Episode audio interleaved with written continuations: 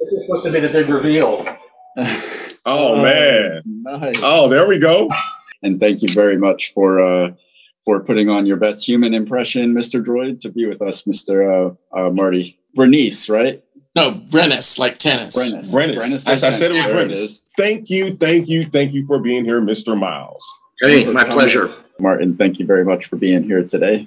You are welcome. Thank you for taking the time to talk to us today, Reed. Glad to be here. Thank you for having me. No, because who the who the fuck knows what a duck coach is? You know, I mean, Didn't you know, it's crazy. Now we do, and we're all Okay. better for it. Stephen Kravitz, thank you very much for taking the time to talk to us today. Hey, thanks for having me. Well, honestly, you are the first people that want to talk about Howard the Duck. How did you dig up Howard the Duck? They called me and they said, "We need your help." And I said, "What for?" Well, they gave us the green light for Howard the Duck, and I said, "What are you kidding me?"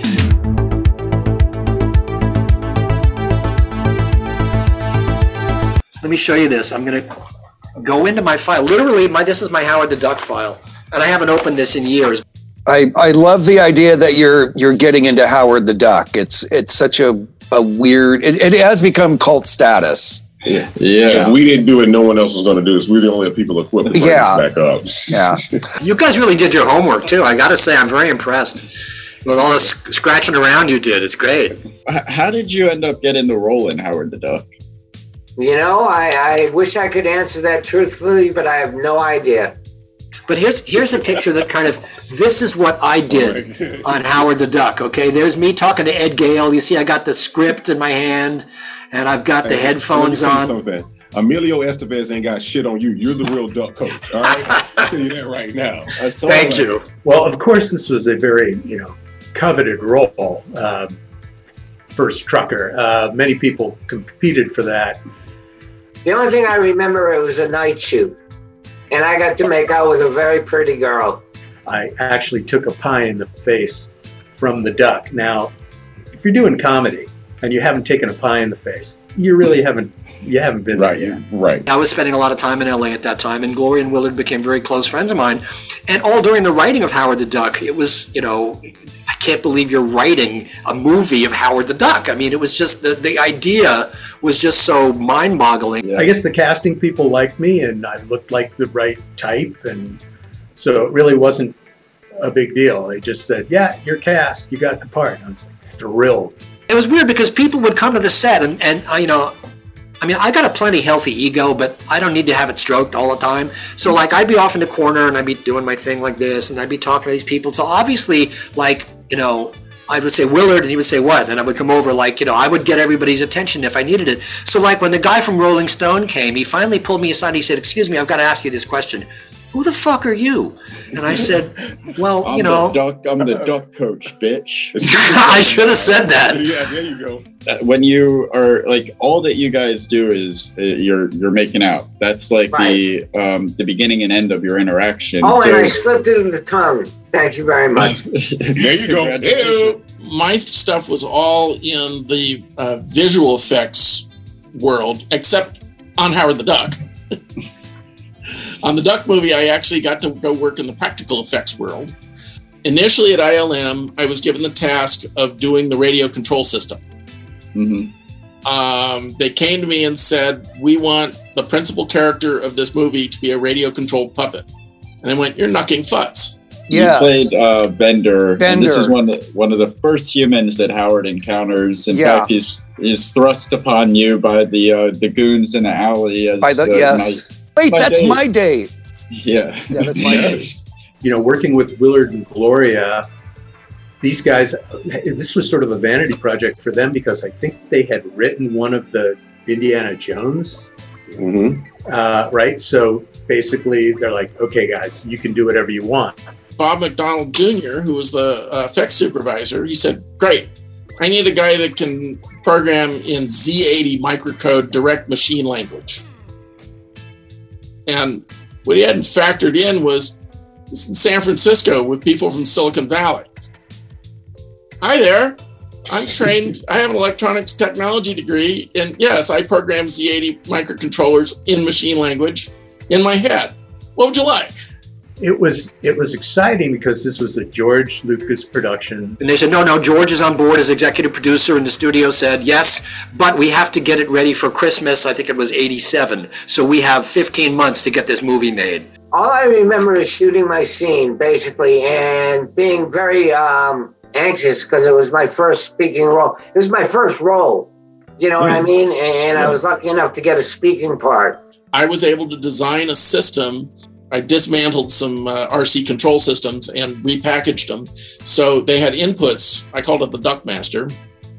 So they could make custom control thingies that plugged in and so they can have custom manipulators. And after about a week or two, I went back to them and I said, guys, listen, you've got you've got puppeteers working over here doing a puppet, and you've got these dwarfs over here that are being fitted for all these these, these suits. You've got these creature makers that are making these mechanisms to make this duck bill move, but you've got nobody playing a character here. And this this script has got I mean, he's got every he's in every scene, he's got every funny line, and there's nobody minding the store. And they said, Yeah, that's a good point. And I said, So that's what you need. And they said, Great, that's what you do. We were all thinking, ah, when this is a hit, we you know we will have an open career path. So it was pretty exciting. I go from an exterior shot to an interior shot. And the exterior was shot, I believe, in November. And it was shot in the South of Market neighborhood of San Francisco, which at the time was just warehouses and rundown buildings and light industry. And then the interior was going to be shot later, possibly even a couple months later. I had about four weeks of pre production, and then I was on every single day of production of that movie. I was there for a little over three weeks. Um, Oh, wow. It was a long shoot. So by the time the interior shot comes around, the production is kind of, as as near as I can tell, like not really in control much anyway. It's it's not it's not going smoothly. Over time, and you see what's happening on the set, and you watch the dailies, and it's just like this. You kind of realize, oh my God, this could be like you know a real stinker.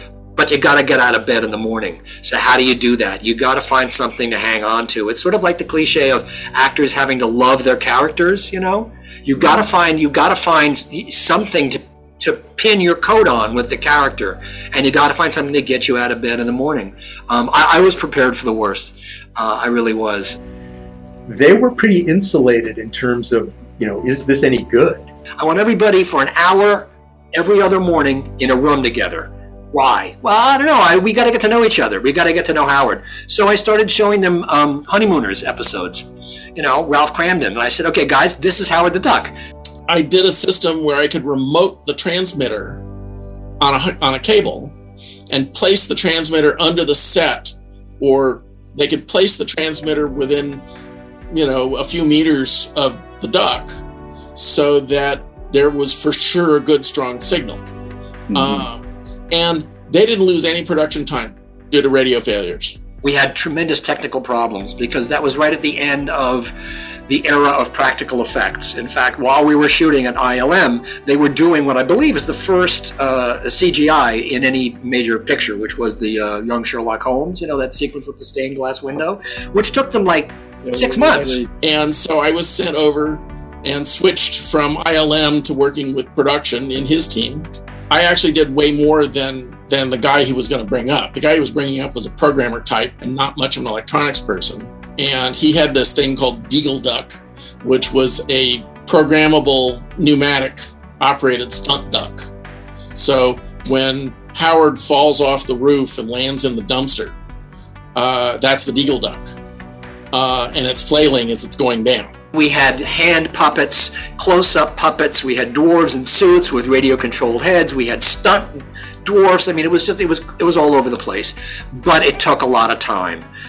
I go into the Mubuhe, and as I walk in, Gloria Katz is coming out. She's walking out, and she has this expression on her face like her life is a wool sweater being slowly unraveled by some nail behind her. She's just like walking through and she kind of gives me this glance and hustles by. I'm like, All right.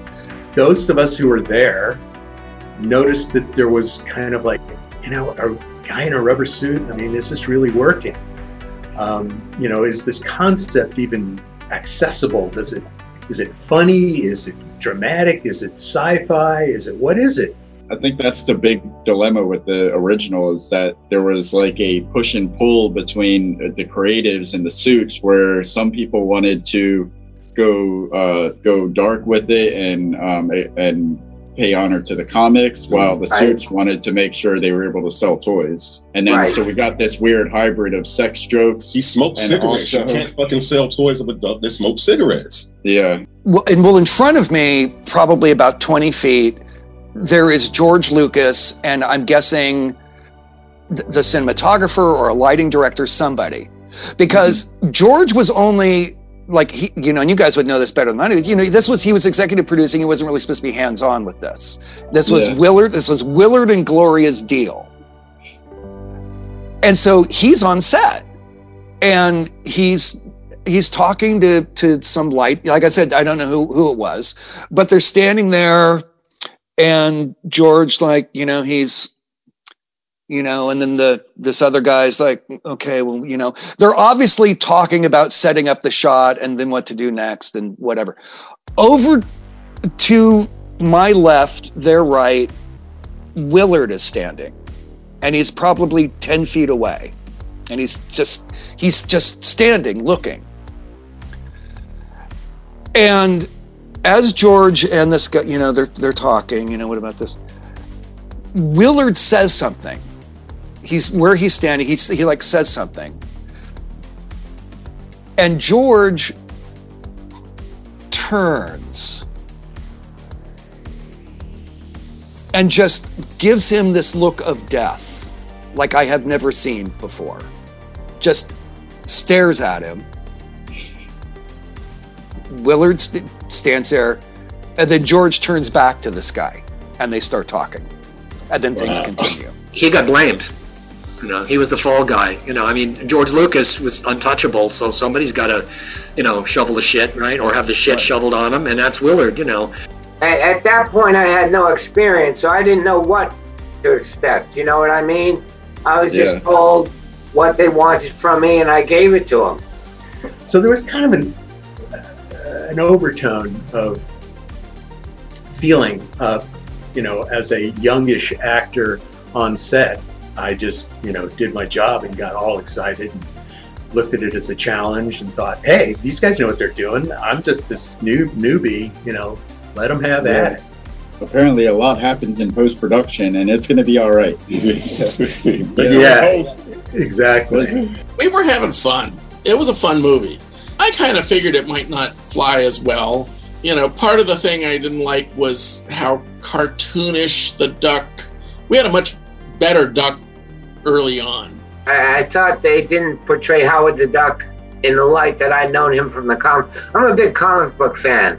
you know, it's it's a character, and so you got to actors know characters and know how to play comedy. And we were very limited with how fast we could speak because it was the you know the speed of that little motor. Because all those motors could do is turn one way or the other way, because it's adoptive technology from model airplanes.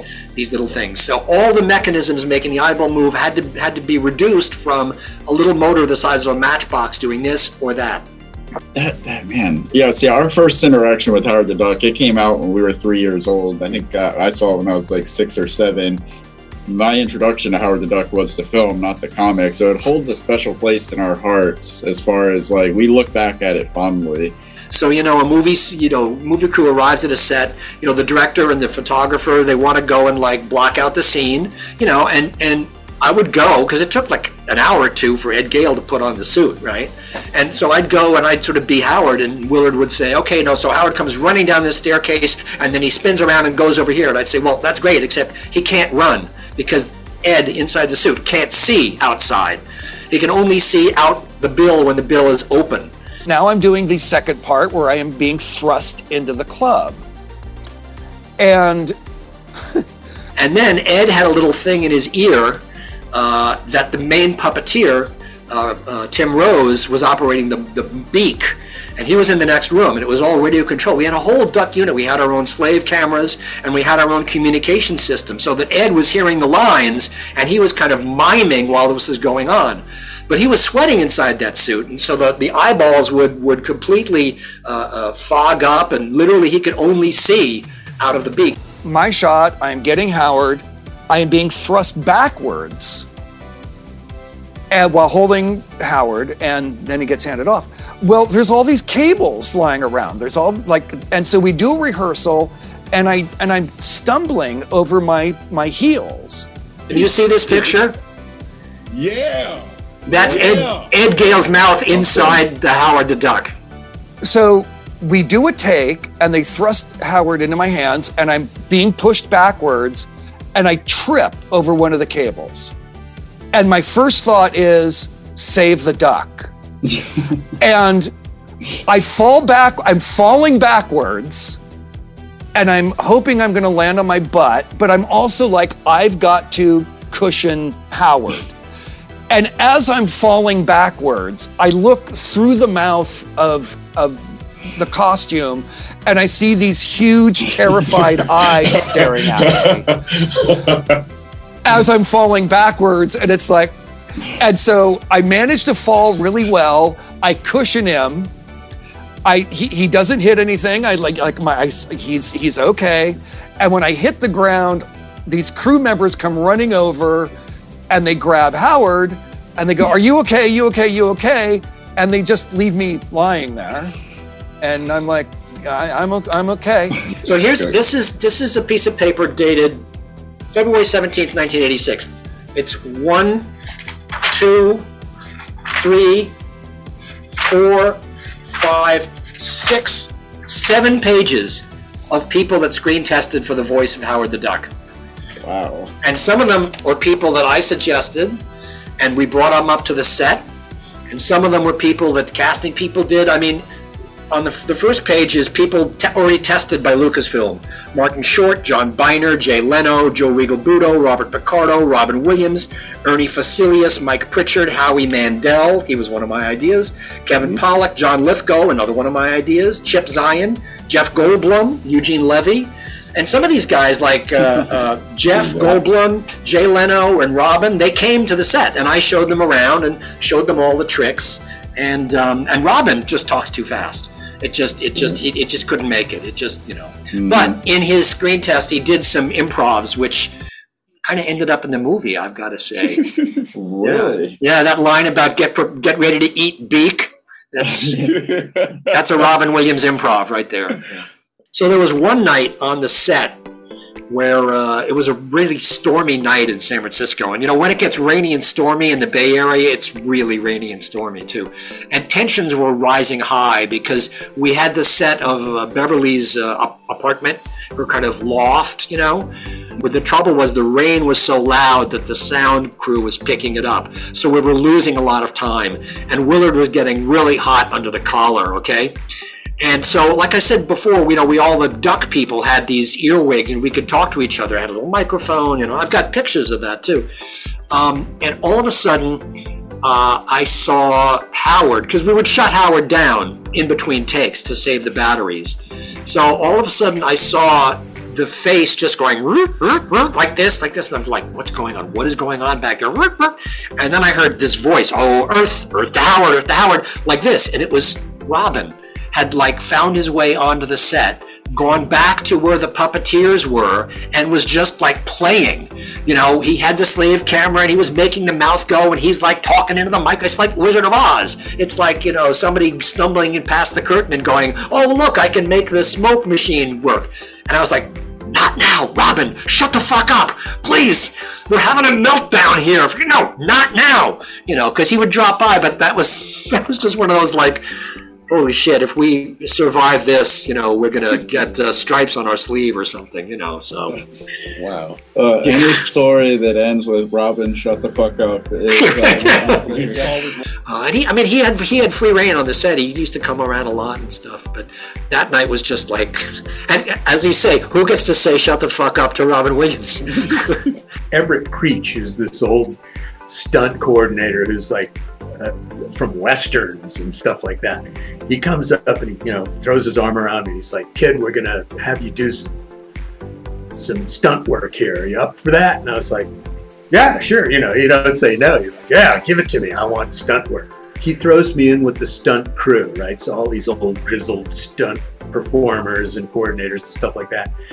And while you're waiting with these guys, they're like, "Hey, you want to play liar's poker?"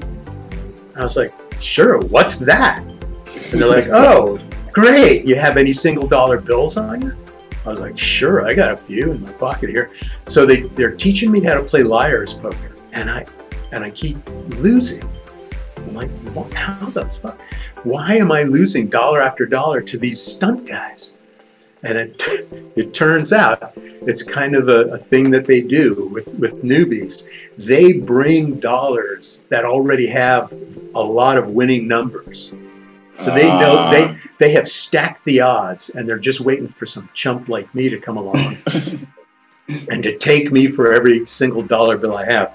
That's really a, a great memory for me was was being initiated by these guys.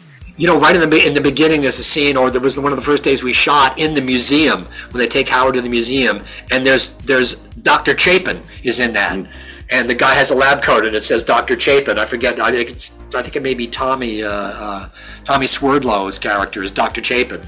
It's nothing! it's nothing! Never mind! Carry on, Dr. Chapin. you know, and Phil Blumburtt, uh, who Tim Robbins' character. I mean, that's a mutual friend of Gloria Willard's and mine, a guy named Phil Blumberg, and we're still friends. And they sneak they, awesome. they sneak that name into all their movies. In um the Indiana Jones and the Temple of Doom, when they're at the table eating the monkey brains, and there's that British colonel, that's Colonel Blumburtt. You know, they built this set, this cafe, and they built it on a gimbal so that they could tilt it. And all of the stuff in the set would rush to one wall because when the Dark Overlord guy was doing his thing, I'd never been on anything like that before. And this was we. You can see in tape here. It says the Dangler because the the airplane was dangling from here, and the cameras were kind of strapped in there. And this was, you know, the Hardys. But there were a lot of things in there of like crashing the ultralight, modifying a, a crane truck to put the ultralight out on the end of it. And that was one where the machinist that made the prop, he machined this this prop to go on the shaft. And this was one of our our high precision machinists. And and he didn't understand about occasionally you don't need so much precision. And and this this thing fit on the shaft very nicely, beautifully, perfectly machined. But when you're holding a 10 kilo thing out and you're you're reaching out to get it onto the shaft, and you know it's this tall and the shaft's big around and and, and it has to be lined up absolutely perfectly to slide on. That's where you realize you don't need that much precision. You want some slop in there so you can get Give the me a little slack. Give me a little slack there. That's too well. but he was eating his own dog food. You you know those guys are, are hot dogs. I mean, you know, and the stunt helicopter, the stunt pilot who drove his own helicopter to the set every day, he would do like 360s in the helicopter when he left, you know, eat my dust kind of thing. one of the people on his crew was somebody that I was like, "Oh, you're cool." Um, was his dad, Bob McDonald Sr., who was a practical effects guy on one of my all-time favorite films, The Wizard of Oz. The cafe scene that I was in uh, was actually a Cajun sushi restaurant. And somewhere in my archives, in a box, a plastic box somewhere, I still have the menu from the Howard the Duck Cajun sushi place. Um, it's an obscure little trivia fact, but you know, if you look carefully in that scene, you will see somehow an identification that it's Cajun sushi, which is actually kind of pretty ahead of its time if you think about it. Then the, one of the big things I built was the uh, neutron gun. I did the strobe sequence in that, timed with the shutter. Well, one of the things about Howard the Duck, it was one of the very first movies to record the video tap. They, they had a, a camera on the viewfinder of the of the film camera, and so that's called a video tap. And they got this idea of sending that over to a person with some three quarter inch decks and they would record that so that then the director could play it back and see on set what the scene was like. Nice. Well, Yeah, what that got was the viewfinder stuff. And so the first time they fire off the neutron disintegrator gun, they look at the video back and they don't see any strobes in it. And they come to me all panicked. And I'm like, cool, that means it worked. Huh? That's awesome. Willard's hanging in there, and he's still living. I mean, Gloria left us about a year and a half ago, uh, and Willard sold his house uh, and moved into a, an apartment uh, in Beverly Hills. He's got a new girlfriend, and uh, he's writing. He keeps writing, you know, and, and I think he's more at home uh, as a writer than he is with uh, on a set. When you get to know him, and then you see like uh, like in American Graffiti, there there's there's a moment where Charlie Martin Smith, somebody, and he's he's like bullshitting this girl, and he goes, "Hunting, yeah, I'm going hunting this weekend," and he goes, "Hunting? You mean you're like killing defenseless animals?" And he's got he's nonplussed. He goes, "Well." Bears. I mean, I thought bears would be okay. You know, that is so Willard Huyck. You know, and when he when he lets the fart rip in the car and somebody goes, ooh, cu- ooh, cut the cheese. That that is so Willard Huyck.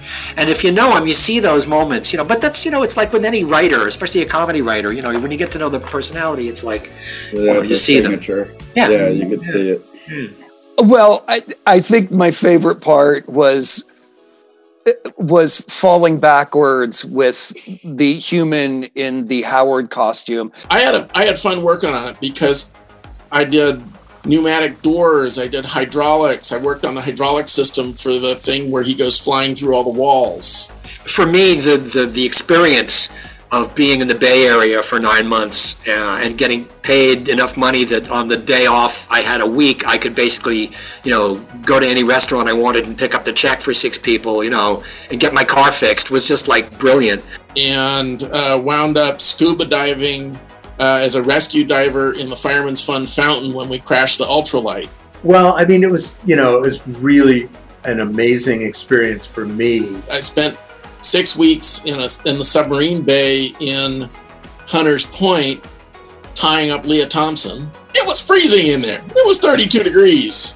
This is this is me in- on the second unit, me and Tom Wright, who was the second unit director. This is well, this is the cast and crew photograph. In the on the, the this is Duck World, the miniature Duck World in the opening. But this is this is the quack, quack. me and Ed. You know, there we are in the doctor's Oh God, office. So good. you know, man. here I am hiding in the shadows with my little microphone. You know, trying to stay out of the way. Here's me and uh, and Howard, and that's Willard, and we're at the Kitty Land, which I think is where they, they find the airplane, uh, which was in the Na- uh, lower Napa Valley down in Carneros. Oh, here's me and Willard just kind of laughing and scratching together. It was just such a, a weird thing to do, you know, was be Yeah. involved in this thing with this guy in a duck suit. It was real quick. It, it was an experience that um, was fulfilling. There is a shit ton of money spent on movies, on making films, and um, it doesn't matter if it's a piece of crap movie or it's a magnificently realized piece of art. The money that goes into it means that everybody who's there is doing their level professional best. They're bringing their A game, and it doesn't matter. So if you're making a movie, you don't waste anybody's time. You don't waste anybody's money. It's it's not an option for you. And I think that's the biggest lesson as a movie actor that you can you can bring to the set. Howard the Duck got mixed reviews. Some loathed it, and actually some loved it. When you saw it for the first time, what was your reaction? I didn't care for it. This is the first review that I saw in a San Francisco paper. Okay, the date book. This is a uh, Gerald Nachman at the movies. It's also the only review that mentions me. So I have that in here. It says I'm the someone credited as the duck coach, and then in parentheses it says Miles Chapin, who did a yeoman job. I have I noticed in the questions you sent me, you know, I was I was in Leonard part six. So if I had been in Ishtar, I would have had a trifecta of the three worst movies of, of that era. so I was that close to nailing it. And then my brother Ted came to see it at a screening, and I think it was when that that Jeffrey's character, the tongue comes out and goes into the light socket, and the and my brother turned to me and he said, "My daughter is not going to see this movie." and I thought, Wow. okay, this is this is this is something. This is something here. There were parts I liked, but it did not capture the spirit of the comic book because the comic book you know as you as you know howard is very acerbic and and he's just dealing with stuff as the theme goes he's trapped in a world he never made so he's just dealing because the character in the comic book is so cool, and I don't think we did full justice to it. And it, it's a, it's a great character, but you need you need something. You need CGI. I mean, CGI can do it because that duck's got to be propulsive. He's got to he's got to propel every single scene. He's got to be explosive. He's got to be hilarious, and uh, you know, we I don't think we we we fulfilled the prophecy. you know, I mean, I don't think we we didn't do it. How did it feel to see Howard the Screen get his respect paid in, in Avengers Endgame?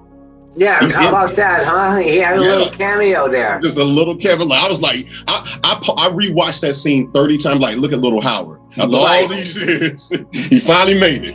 That was That's- a great cameo for him. That was Great that was cameo. That, And that, actually- that, that set up the stage for them to do a reboot of Howard the Duck.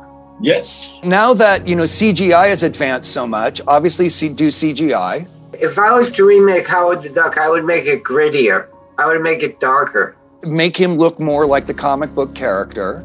You know, get somebody there who really understands what the writer was going for. That he's, you know, this he's observant, he's confused, he, you know, he's he's completely out of his element. He wants to get back home, he, but you know, somehow he's he's thrust to all these adventures. I mean, I remember one of them was uh, Hellcow, the vampire cow that he had to deal with. So Yeah. focus more on you know really you know getting his character and what he's going through um and give him give him an edge because he was he was an edgy character and i think the other marvel characters would have a great time with him Well, no, I mean, we'll see where this goes. Is this crazy Oh, Howard the. Duck energy right now. It's funny because when the principal photography ended, uh, it was midsummer, and I went to Martha's Vineyard uh, with some friends. And Martha's Vineyard, it was like a pretty high-powered party I was in at Martha's Vineyard. There's you know, a lot of, you know, a lot of, you know, I don't need to tell you who goes to, I mean, Barack Obama's there now, right? So I'm telling stories. People said, well, you know, you, where have you been? In California, working on Howard, Howard the Duck like this. And I started telling these stories, and it was like everybody was, oh my God. And one of the editors of Time magazine came over and he said, listen, would you like to write this for the magazine? And I said, well, no, I don't really thought. And then somebody else came over and he said, you know, I'm at Random House. Would you like a book deal? Because we'd like to hear about. And I said, like, guys, if I write this book, I'll never work in Hollywood again. It like I'll burn every bridge, you know, because it's it's just it. I was fresh off of it and just like, you know, I really needed to shake it off because it was it was a very intense experience, you know, and then having it be uh, as much of a stinker as it was. I mean, look at and my movie career never really sort of. Uh, Milos was the only person who kind of would hire me after that, you know, and it was funny. That was when I began to write, and I mean, that was why I started writing was I wanted to take more control of, of my own creative life a little bit, you know. So, you know, it's just funny. It's just the path that uh, people's careers go in, you know. Thank you Thank you again, again, and, uh, Marty. It's been a pleasure. uh, you've done so many amazing things. and hopefully our paths will cross again. We would love to talk to you for another hour and a half. If you're ever in the Santa Fe area, let me know and I can show you the studio. I live here. All right, now we're not, he said it now. Fantastic. We gotta go. We'll see you tomorrow, Marty. Yes, Miles, thank you so much, man. I really appreciate you taking It's time. pleasure. Like the, the stories. Listen, I will never let anybody talk bad about Duck Coach for the rest of my fucking life. You are Or the is that many people talking bad about Tucker King? No, but I, they won't be. Not on my watch. Hey, Thank you thank so you, guys. I really Thank had you. a good time. All right, Us thank too. you. Thank you. Have a good Take one. care. Bye bye. Too. All right, brother. Thank you so Thank much. you. Be safe and, and peace and love to your family. Thank you. Thanks. You you too. Have a good rest of your weekend. All right. Thanks. All Have a good- Take care. Bye bye. Thank you so much again. Chuck. Be safe out there. If you need anything, let us know. We'll be talking to you soon. Okay. cool. We'll do. Take care, guys. All right, Have a thank good you. one. Bye. uh, have a fabulous weekend and continued success with the podcast uh, Thank you. Uh, I think it's gonna. I think it's gonna continue to be big fun. I think that you're you've hit on something here. Thank you very much. I appreciate it. You're welcome. All right. All the best, sir. Have a good weekend. You too. Take care.